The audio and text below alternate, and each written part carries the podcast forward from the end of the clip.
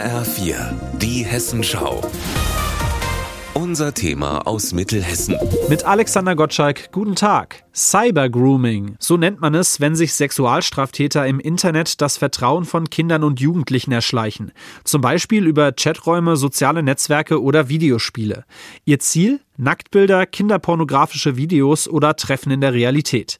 Die mittelhessische Polizei sieht im Cybergrooming ein wachsendes Problem, gerade weil die meisten Fälle nicht angezeigt werden. Dazu Kommissarin Antje Suppmann aus Gießen. Das Thema ist sehr schambehaftet. Der Täter, er geht sehr auf die Kinder und Jugendlichen ein und durch dieses Abhängigkeitsverhältnis und das Vertrauensverhältnis suchen die Jugendlichen und natürlich auch sehr häufig bei sich die Schuld. Und das macht die Sache natürlich sehr häufig schwierig, denn wenn wir den Täter nicht aus der Anonymität herausholen können, haben wir natürlich auch keine Handlungsmöglichkeiten. Die Täter seien überwiegend männlich, sagt Submann.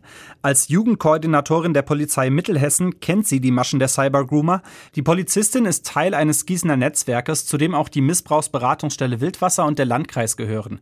Ihre gemeinsame Mission? Weiterbilden, schulen, aufmerksam machen.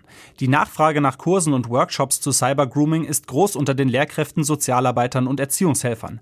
Auch Jugendpflegerin Jennifer Staffer aus Grünberg hat sich weiterbilden lassen. Für mich war nochmal sehr interessant so das Täterprofil. Vorgenommen habe ich mir auf jeden Fall, das stärker zu thematisieren, also dass ich da gezielter auch drauf eingehen kann und zum Beispiel auch weiß, welche Spiele haben denn zum Beispiel auch Chat-Funktionen, wo sowas auch passieren kann. Mit Cybergrooming hat Barbara Behnen von der Beratungsstelle Wildwasser in Gießen fast täglich zu tun.